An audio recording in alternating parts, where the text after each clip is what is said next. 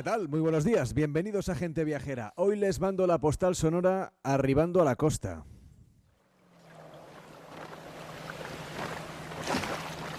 En este caso, no estamos llegando diezmados tras una gesta como la que protagonizaron las tres carabelas que acompañaron a Colón. Nosotros viajamos en un barco moderno, mucho más confortable y mucho más seguro, pero navegamos por las mismas aguas, las de la costa gallega. Hasta Bayona llegó la Pinta, el primero de marzo de 1493. Venía de lo que luego llamaríamos América y había acompañado a Colón en su mítica aventura. A bordo el capitán Martín Alonso Pinzón, que entonces no se hablaba ya con Colón, y que atracó en estas aguas para llevar a la corte la buena nueva. Habían regresado y traían una noticia que marcaría la historia para siempre. Tras este arribo llegarían otros, cientos de galeotes que surcaron estas aguas pues cargados de tesoros de los que protagonizan esas novelas juveniles de piratas.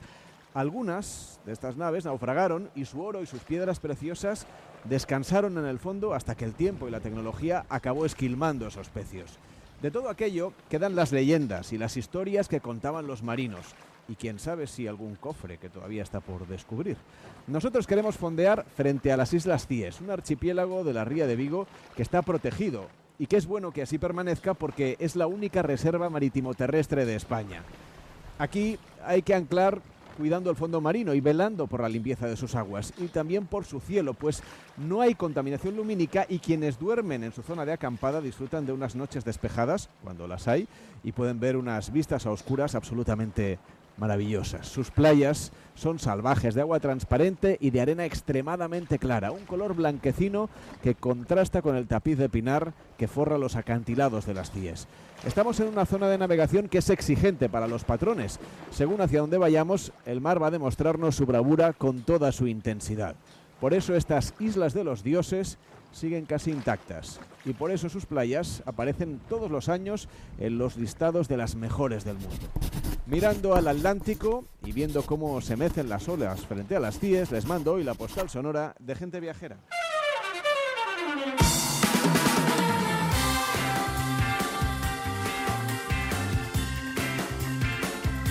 En Onda Cero, gente viajera, Carlas Lamelo.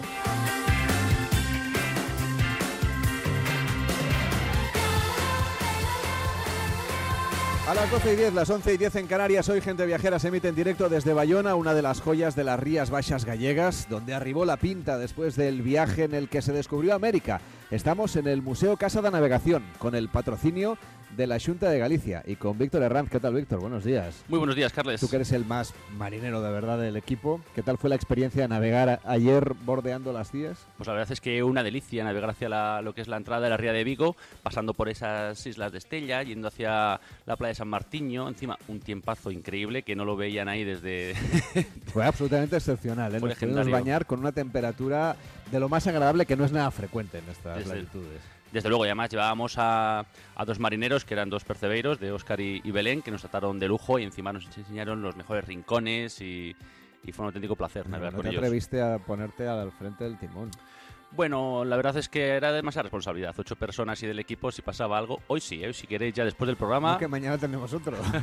Y mañana estaremos en Lugo, en el Ar de Lucus, lo haremos en directo desde la Plaza de Concello. Y allí también estará Enrique Domínguez Uceta. ¿Qué tal, Enrique? ¿Cómo estás? Pues estupendamente. Tú eres un hombre mucho más prudente que yo y te pusiste a la sombra dentro del barco un ratito. Me puse a la sombra, pero me bañé, ¿eh? que el agua nunca la había Totalmente. encontrado con una temperatura tan alta de las veces que me he bañado en las Islas Cíes. Fue un placer. Pues vamos a seguir paseando por esta zona de Galicia. Durante todo este fin de semana Galicia va a ser la protagonista en Gente Viajera y empezamos en el lugar en el que estamos, aquí en el casco histórico, en la Casa de Navegación de Bayona, que recoge una muestra impresionante sobre la vida a lo largo de los siglos de esta Real Villa.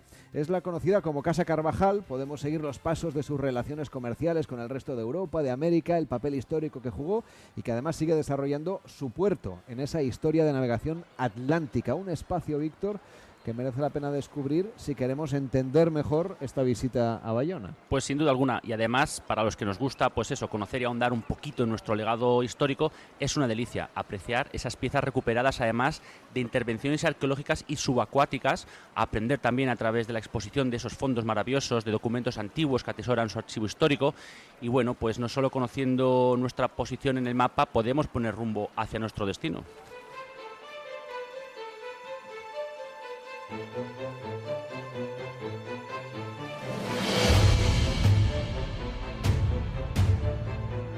Un sitio para comprender mejor la historia de la navegación en nuestro país y en el mundo. Lo vamos a hacer con Rosa Villar Quintero, que es directora de la Casa Museo de la Navegación de Bayona. ¿Cómo está? Buenos días, buenos días. Hola, buenos días. Encantada de que estéis aquí. he estado visitando esta mañana la Casa Museo y la verdad es que em, he descubierto, bueno, lo, he- lo he redescubierto porque en realidad lo sabía pero no me acordaba, que cuando llegó aquí Pinzón ya no se hablaba con, con Colón. Eh, no, eh, fue Estaban una... enfadados y además no se pudieron reconciliar porque Pinzón, Pinzón murió poco después. Sí, exactamente. Pinzón llegó y a los 10 días de llegar a Huelva eh, se falleció. No sabemos muchas cosas de cómo fue aquel arribo, pero ¿qué es lo que está documentado de la llegada de la Pinta aquí? Eh, pues lo que está documentado son las capitulaciones, es decir, las declaraciones que posteriormente en Huelva se le toma a toda la tripulación para constatar efectivamente que no hubo, pues, o sea, cómo fue el viaje y cómo transcurrió y los problemas que hubo y bueno, pues esas son las capitulaciones porque mucha, durante mucho tiempo se dudaba de que Pinzón arribase en Bayona. Y entonces, bueno, es una investigación relativamente reciente. Claro, en investigación reciente hablamos de los últimos 100 años, ¿no? Y pues sí, hay, bueno, y de hecho además que Pinzón, eh, cuando llega a Bayona, se encuentra a su hijo, que venía del norte de Europa. Es decir, lo que está hablando de que Bayona era un puerto consolidado en la ruta atlántica. Fíjese, entonces no había ninguna manera de comunicarse, como para No. que es una auténtica casualidad, en realidad. Eh, sí, eh, a ver, casualidad, pero eh, hasta cierto punto, porque los puntos de referencia eran lugares de parada obligatoria. Eh, Bayona es el último puerto eh, eh, en la costa atlántica de lo que era bueno el, el reino. ¿no? Antes de llegar a Portugal, parece. antes de llegar a Portugal, efectivamente. Y entonces, realmente, a ver, es que para entender eh, la arribada de Pinzón, siempre se... ¿Por qué llega Pinzón a Bayona?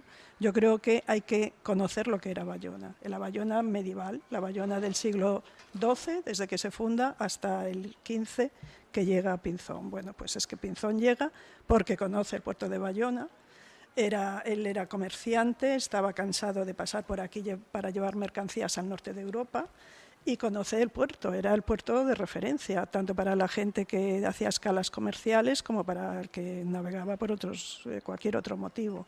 Entonces él sabe que puede llegar a Bayona. Llega con la carabela destrozada, pero, pero llega y llega el primero. Y además también llega eh, eh, otro factor fundamental, es el estatuto jurídico de Bayona. Él llega a Bayona porque es Puerto Real. Y al ser Puerto Real, la noticia va directamente a la corona. Si hubiese ido a Pontevedra, a Vigo, a Cangas, a cualquier otro puerto de Galicia, pues la noticia iría al abad del monasterio del que depende el puerto o al obispo, porque los puertos estaban todos en propiedad eclesiástica. Y el otro puerto real que tenía era La Coruña, pero La Coruña le quedaba más lejos. Y el barco ya no estaba en condiciones. No estaba llegar. él tampoco. Exactamente. Eh, es verdad que en ese momento deciden también separarse, entre otras cosas, porque sabían que si se arribaban a Portugal, probablemente serían detenidos. Exacto, es que el motivo de por qué Cristóbal Colón decide entrar en puerto en, en- en las islas eh, eh, portuguesas eh, es un misterio, porque realmente él pudo ser detenido y toda la tripulación. Él cuando deja Portugal lo deja en unas condiciones, bueno, prácticamente de busca y captura por parte de la monarquía. Entonces él se arriesgaba a ser detenido. Es, eh, bueno, la figura de Colón es un misterio permanente eh, en todos los aspectos y ahí sí que queda todavía mucha investigación. Claro, tenemos lo que tenemos. Hay pocos documentos que se pueden revisar. Aquí hay algunos facsímiles que se pueden Sí. conocer en esta casa de navegación. Y la manera de disfrutarlo y de celebrarlo, ¿no? de esa vinculación de la pinta con Bayona, es esa fiesta que ustedes eh, organizan y que es una recreación también histórica. Sí, sí, la verdad, eh, bueno, la fiesta de la Ribada fue pues un interés eh, realmente de todo, de todo Bayona, cuando es consciente de, la importancia, o sea, de que fueron testigos de semejante noticia histórica y eh, pues empieza a organizar eh, ya en el cuarto centenario, en 1892.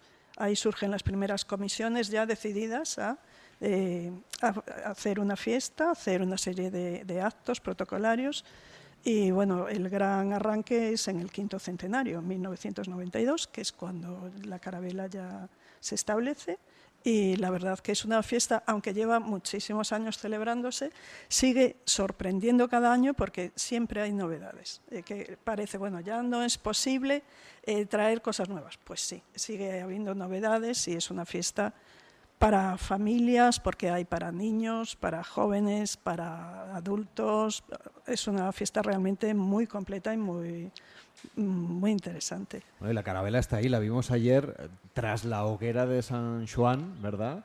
Que pudimos celebrar ayer, Enrique, una verbena express el equipo de gente viajera. Bueno, pues sí, la verdad es que no solamente el sitio en el que estamos es muy bonito, sino que, coincidan aquí estos dos eventos, el de las hogueras de San Juan y el que realmente haya una réplica de la pinta en el puerto, pues es algo espectacular. Yo desde luego lo he puesto en Instagram hoy con una foto porque mm, es, es una coincidencia verdaderamente estelar.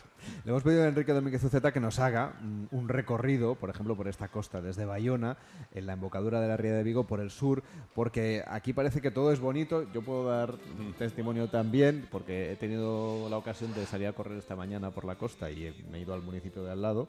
Y, la verdad es que lo tienen todo preparado para que la gente. Me he cruzado con peregrinos también, luego hablaremos del camino de Santiago que pasa por aquí, porque la verdad es que hay muchos sitios muy especiales que es donde veranean los gallegos, donde veranea mucha gente también de Madrid y donde vienen muchos viajeros de todas partes del mundo. Pues sí, la verdad es que parece que en cualquier sitio que estés o que te detengas, valdría la pena quedarse prácticamente. Es todo tan bonito que dices, ¿para qué voy a ir más allá si esto parece que ya no puede ser más precioso?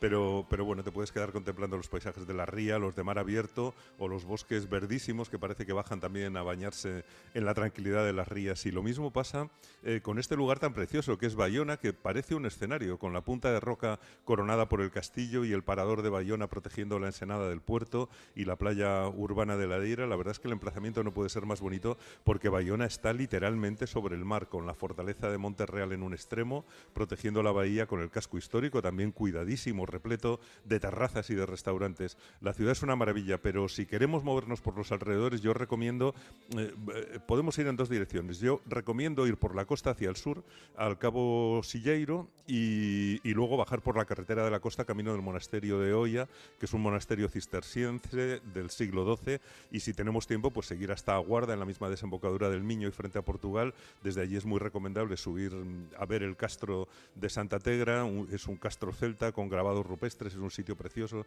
se ve toda la desembocadura del río Miño, es uno de los sitios yo creo que más bonitos de Galicia, es uno de mis lugares favoritos. La mayor parte de la gente que viene aquí de veraneo están deseando conocer estos rincones, las rías baixas, recorrer sus orillas y también bañarse en sus playas. Bueno, sí, efectivamente, las playas son estupendas, pero decía que podíamos coger dos caminos. Este es uno, un poquito extremo hacia el sur, eh, pero si tiramos hacia el norte, pues claro, nos vamos a encontrar con la maravilla de las Rías Baixas. Estamos realmente en el extremo sur de la ría de Vigo y es una gozada contornear las rías sin olvidarnos de visitar ese Museo del Mar que está aquí cerca, que le encargaron a un estupendo arquitecto italiano que se llamaba Aldo Rossi y que luego lo terminó otro estupendo arquitecto gallego que era César Portela. Pero si seguimos, podemos pasar por Vigo, podemos recorrer la otra orilla de la ría o seguir un poquito más hacia el norte para visitar la otra ría paralela, la ría de Pontevedra, que yo creo que es un emblema del verano en las rías baixas. Eh, pasando por Pontevedra, que es una ciudad también preciosa, podemos ir a esa orilla norte de su ría, de la ría de Pontevedra, que tiene las playas mirando hacia el sur, hacia el sol, y por eso es un estupendo lugar de descanso, de veraneo, de placer, de playa, de puerto, de navegación, de gastronomía. Primero pasamos por Conbarro, eso sí, es una visita absolutamente recomendable porque más que un pueblo, yo creo que es una obra maestra de arquitectura popular con esas casitas sobre las rocas, los pequeños hórreos asomados al mar. Es un pueblo de hórreos y de cruceiros en un lugar de gran belleza. Y ya, bueno, pues podemos seguir hasta Sanxenxo, que es la capital del veraneo en las Rías Baixas.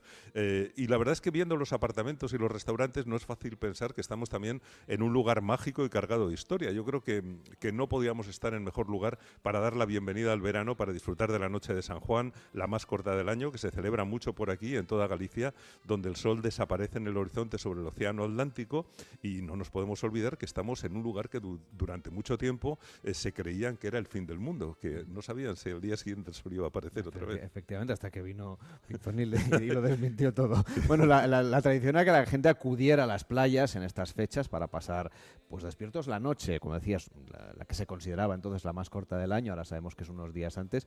Cuando vemos la distancia ¿no? que hay entre la puesta del sol y el amanecer. Aquí ya sabemos que el sol se pone al final del continente, es decir, el, último rayo del sol del continente, eh, ya sabemos que es aquí en Galicia. da en esta zona, aquí es bastante tarde. Sí, yo creo que por eso también eh, desde siempre la gente se reunía en las playas en la noche de San Juan, eh, un sitio único, desde luego, para hacerlo. No está lejos de San Senso. Yo creo que uno de los sitios más bonitos para despedir el, sol de esa última noche antes de, bueno, pues del verano o para la noche más corta, está en Alanzada, donde, que es una playa inmensa, espectacular, donde una tradición muy antigua invita a las chicas a celebrar el baño de las nueve ondas o de las nueve olas en la noche de San Juan para fomentar la fertilidad. Decían, eh, bueno, todavía se celebra, es una fiesta muy bonita, pasar la noche en la playa, darse el baño de las nueve olas. Fíjate si eso era importante, que en el escudo de Shanshenshou tienen un brazo eh, con una lanza por la playa de Alanzada y la bandera tiene también nueve ondas por las nueve olas de la fecundidad de la noche de San Juan. Y bueno, pues todo esto también es cultura, tradiciones, costumbres populares, seguramente tan antiguas como la historia de la gente que habitó en esa zona tan especial de Galicia, hoy muy apreciada por sus playas, pero que siempre ha sido rica, hermosa, compleja, porque es un territorio que tiene un clima suave, ideal para la agricultura y para los pastos, para la pesca, para el marisqueo, y, yo creo que esa complejidad del paisaje pues, se convierte también en, en belleza sumando las aguas azules de la ría, las siluetas de las colinas y de los cabos velados por la bruma en ocasiones, las islas, el mar abierto, las playas, todo verde, florido, precioso, la verdad es que de ensueño. Claro, por eso se establecieron aquí hace tanto tiempo, ¿no? Por ejemplo, los castreños, que todavía se pueden ver algunos de los restos de su vida. Pues sí, por eso, aunque sea una zona de placer y, de disfrute, realmente esta zona es casi un libro abierto de historia. Han aparecido em, muchos restos de la cultura de los habitantes de los castros, de esas pequeñas aldeas encaramadas en los promontorios, como pequeñas fortalezas naturales donde vivían los castreños, y hay una gran necrópolis, por ejemplo, en la zona de Alanzada, que demuestra que la gente ya vivía por aquí hace 6.000 años, que es una barbaridad. Eh, Alanzada es una maravilla porque es como, es como una proa de tierra eh, que está separando la ría de Pontevedra en el sur y la ría de, de Arousa en el norte eh, de, esa playa interminable, salvaje, que está llena de pájaros marinos, con restos de una torre de vigilancia que avisaba de las incursiones de normandos y vikingos, con la ermita de la Virgen de Alanzada. En esta zona, la verdad es que se siente la fuerza del mar abierto y el abrigo cómodo que son las rías. Pero fíjate que el peligro y el comercio realmente llegaban todos por el mar, los fenicios, los romanos, después las invasiones normandas, los musulmanes que iban buscando esta tierra fértil, rica y, acogedora, con un clima estupendo, cosa que ya vieron los, fenicios. Hay un lugar que se llama Noaya, entre Sanxenxo y Alanzada, donde construyeron unas salinas para extraer sal del mar y salar el pescado con el que comerciaban. Unas salinas que han estado activas pues hasta el siglo XVIII, dieron trabajo a muchísima gente, aunque hoy realmente la gente viene a disfrutar de las playas del buen tiempo, que es el mismo buen tiempo que vieron los fenicios para que con agua de mar y sal pues De hecho, el siglo XVIII Creo recordar que bueno, fue un siglo importante para San este entonces, ¿no? cuando se construyeron esas casas nobles, esos pazos que tienen grandes escudos y que nos dan la bienvenida a todos de piedra. Pues sí, es cierto, en buena medida porque eh, coincidió con la apertura del comercio con América, que abrió la puerta a nuevos negocios y también a finales del siglo XVIII pues, se instalaron los catalanes industrias de salazones de pescado, así que la calidad de la gastronomía y del pescado que había por aquí pues ya viene de lejos, se conocía de antiguo. A mí me gusta mucho ver que van cambiando los tiempos, pero pero los protagonistas de la historia siguen siendo el territorio, las playas, el mar, la pesca, el sol, que, todo ello ha, ido coincidiendo para crear aquí en Rías Baixas pues un espacio de turismo ideal para las vacaciones, para descansar, para comer estupendamente, para el turismo activo también. Y me gusta ver que San Senso tiene repartido el puerto entre pescadores y deportistas y que sigue teniendo lonja de pescado. Y desde luego lo que nos queda por visitar y para recomendarle a la gente viajera, más allá la lanzada o de la lanzada, nos encontramos con esa ría de Arousa que también es un imprescindible. Bueno, sí, si sigues desde la lanzada llegas enseguida a la península de Ogrove con sus islas de Sálvora, de Arousa, eh, de la Areosa, de la Toja, a la que se puede llegar en coche con su balneario, con los hoteles de ese lado de la comarca del Salnés y luego, bueno, pues ya puedes seguir a Cambados, que es una ciudad monumental llena de pazos, de palacios, de casas nobles. Muy interesantes también eh, Villanova eh, de Arousa, que vio nacer allí a Valle Inclán y a Julio Camba, eh, que por cierto escribió un libro de gastronomía genial que se titula Lúculo, el arte de comer, propio naturalmente de quien nació en la zona, que dicen que tiene el mejor marisco del mundo, tiene grandes vinos, tiene pescados y carnes formidables y bueno, ya podemos seguir a Vila García de Arusa, que tiene también muy buena arquitectura, y hasta Carril, que es un nombre mítico también para los degustadores de almejas. La verdad es que es una zona muy hermosa, está llena de monasterios, de grandes pazos, hay muchísimo monumento para ver. Oye, por cierto, ayer también cenamos muy bien, ¿verdad? Enrique? Sí, por cierto. La verdad es que son verdaderos ataques de placer los que nos proponen en, en los restaurantes y es imposible resistirse a ellos. Pedro Villamarín, ¿qué tal? Buenos días. Buenos días, Carles.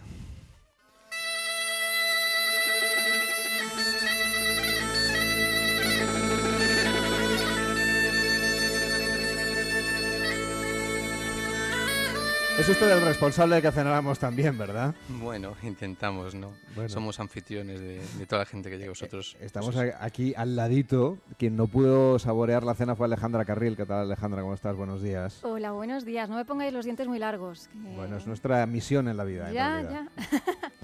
Bueno, háblanos un poco de la gastronomía que podemos saborear en esta zona, aunque, aunque tú esta vez te la hayas perdido.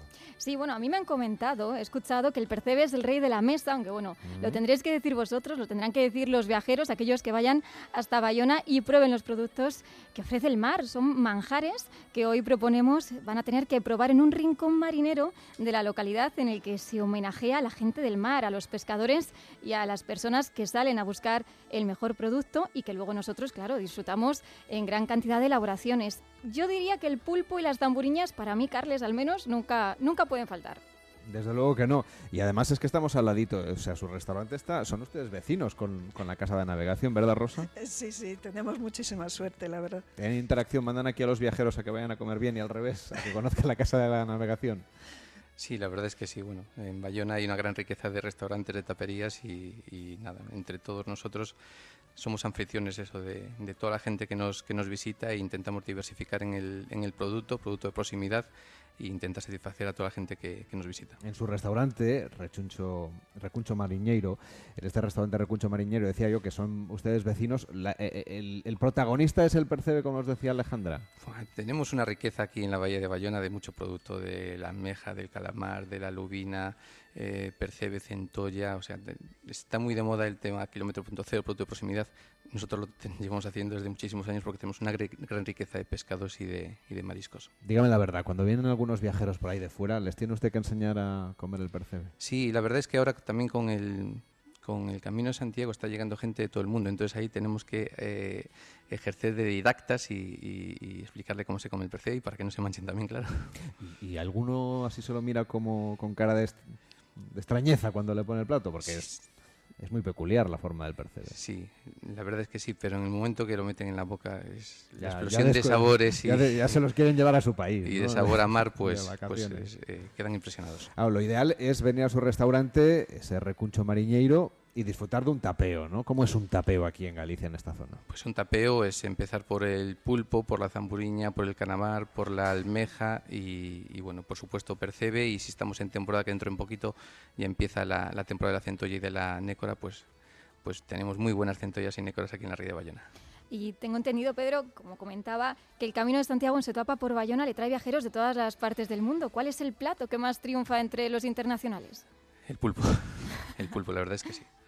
Lo, lo que, por ejemplo, al, al- al- chino y al japonés les, les vuelve loco el, el pulpo y después el, el calamar también. Pero bueno, la verdad es que tienen- vienen con la mente abierta y, y quieren probar un poquito de todo. Y, y como es etapa de salida o, o bien es una etapa en la que se quedan un día o dos días, pues, pues tienen un día entero para poder... Hay madruga- gente que madruga mucho y a las 12 del mediodía ya están llegando a, ya están llegando a Bayona y, y pueden disfrutar de la gastronomía de Bayona. Una de las curiosidades es que usted tiene sus propios vinos que también ofrece a los viajeros. Sí, la conexión, la conexión Ribeiro, incluso con, con Colón. Pues bueno, mis orígenes están en el, en el Ribeiro. eh, en el archivo de Simancas eh, se dice que, que Colón lleva vino del, del Ribeiro en las, en las carabelas y, y nada, pues elaboramos nuestros propios vinos con viñedo propios que tenemos en, en la zona de Castelo de Miño, aquí a nada, a, a- a 50 minutos y, y tenemos una gran gama de, de ribeiros con la excelencia, con la excelente treisadura que es la variedad reina de,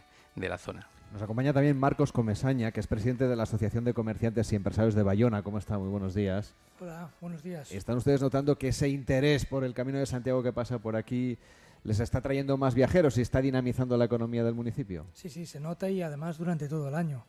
Esto es un, un proyecto que, que, la verdad es que a Bayona le está casando bien y como decía Pedro, al final fuera de temporada estival, que también los hay, aunque a veces hay lluvia y el tiempo no acompaña, pues siguen viniendo y la verdad es que a veces hasta nos asombramos de la cantidad de ellos que vienen fuera de lo que es la temporada estival. Ahora sí que se notan también bastante más con el calorcito y tal, pero sí, es un, un revulsivo económico bastante importante para nosotros. ¿Y qué es lo que podrían comprar si vienen aquí a Bayona para llevarse de nuevo a su casa? Pues yo creo que en Bayona se puede comprar, si no todo, casi de todo, porque la verdad somos un centro comercial abierto, aparte de tener, como comentaba aquí mi compañero Pedro, eh, una gran gastronomía y tener cultura y, y también tenemos mucho comercio, ¿no? Y, y, gracias a una denominación de la Junta, pues bueno, somos centro comercial abierto y nosotros siempre decimos que nuestro centro comercial abierto pues empieza en el restaurante Rocamar, allí hace, hacia Cabo Silleiro y termina en el puente de la Ramallosa. O sea, en, en todo el territorio tenemos eh, tiendas de todo tipo, eh, tenemos empresas de servicio y, y, mucha gastronomía también. Y quieren que vengan los, los, los, estudiantes universitarios con ese Bayona Campus Residencial. Sí, pues sí, la verdad que eso es un proyecto también que nace de la Asociación de Empresarios, que bueno, eh, es un proyecto que está destinado a, a hacer la ocupación de esas viviendas que son que nosotros llamamos de, de alquiler emocional, ¿no? Porque son esas viviendas que se van alquilando año tras año, pero quedan reservadas solo para el verano desde abuelos, padres, nietos, o sea, familias. Eh, es generacional, ¿no? Siempre quedan reservadas esas viviendas para esa gente, pasa de padres a hijos y entonces esas viviendas pues no tenían utilidad en invierno y decidimos pues eh, hacer un proyecto como este que es Bayona Campo Residencial que se trata de traer esos universitarios que harían ocupación de esas viviendas que no entrarían nunca en el mercado de alquiler anual. Y bueno nos está funcionando bastante bien. Eh, al principio empezamos con po muy poquitas viviendas porque la gente tenía un poquito de miedo pero ahora sí que se está eh, moviendo bastante. Tenemos ahí un pequeño problemita con el transporte que estamos a ver si lo solucionamos. Pues pida pida que tiene un sí sí ya, ya lo hemos pedido en muchas ocasiones incluso por escrito que nos solucionen ese tema con la licitación de, de esta nueva empresa de, transporte. Y sí que es cierto que a, esos pisos están sumando también pisos de propietarios que tienen su vivienda como uso eh, permanente para el verano y solo hacen utilización de la misma en ese tiempo y que han decidido también ponerla en ese mercado de alquiler eh, durante el invierno porque pueden ellos eh, hacer la ocupación perfectamente en su temporada de vacaciones. Y es un revulsivo económico bastante importante para nosotros, no solo para el comercio, sino para la restauración. Aquí Pedro puede constatarlo, compañero y también de la, de la Asociación de Empresarios, puede eh, constatarlo de que, hombre, pues hay un pequeño eh, movimiento creciente de, de, gente en Bayona y por muy pocos que sean, si llenas las calles con, con alguna gente más de la que es la gente habitual de, del pueblo, eso sí se nota, eh, no solo en el comercio, sino también en la, en la, en la, en la hostelería. Marcos Comesaña, presidente de la Asociación de Comerciantes y Empresarios de Bayona. Gracias por estar hoy con nosotros. Que vaya bien. Buenos días. Igualmente, muchas gracias por invitarnos. Y Pedro Villamarín, propietario del restaurante Recuncho Mariñeiro. Gracias no solo por la cena, sino también por estar aquí hoy en el programa para gracias poderlo a vosotros. contar. Gracias a vosotros. Y Rosa Villar Quintero, muchísimas gracias también por acogernos, que esto es de donde estamos haciendo hoy Gente Viajera, esta casa de navegación. Hasta la próxima. Eh, gracias a vosotros por estar aquí. Hacemos una pausa en Gente Viajera y saludamos a Alfonso Rueda, presidente de la Junta de Galicia.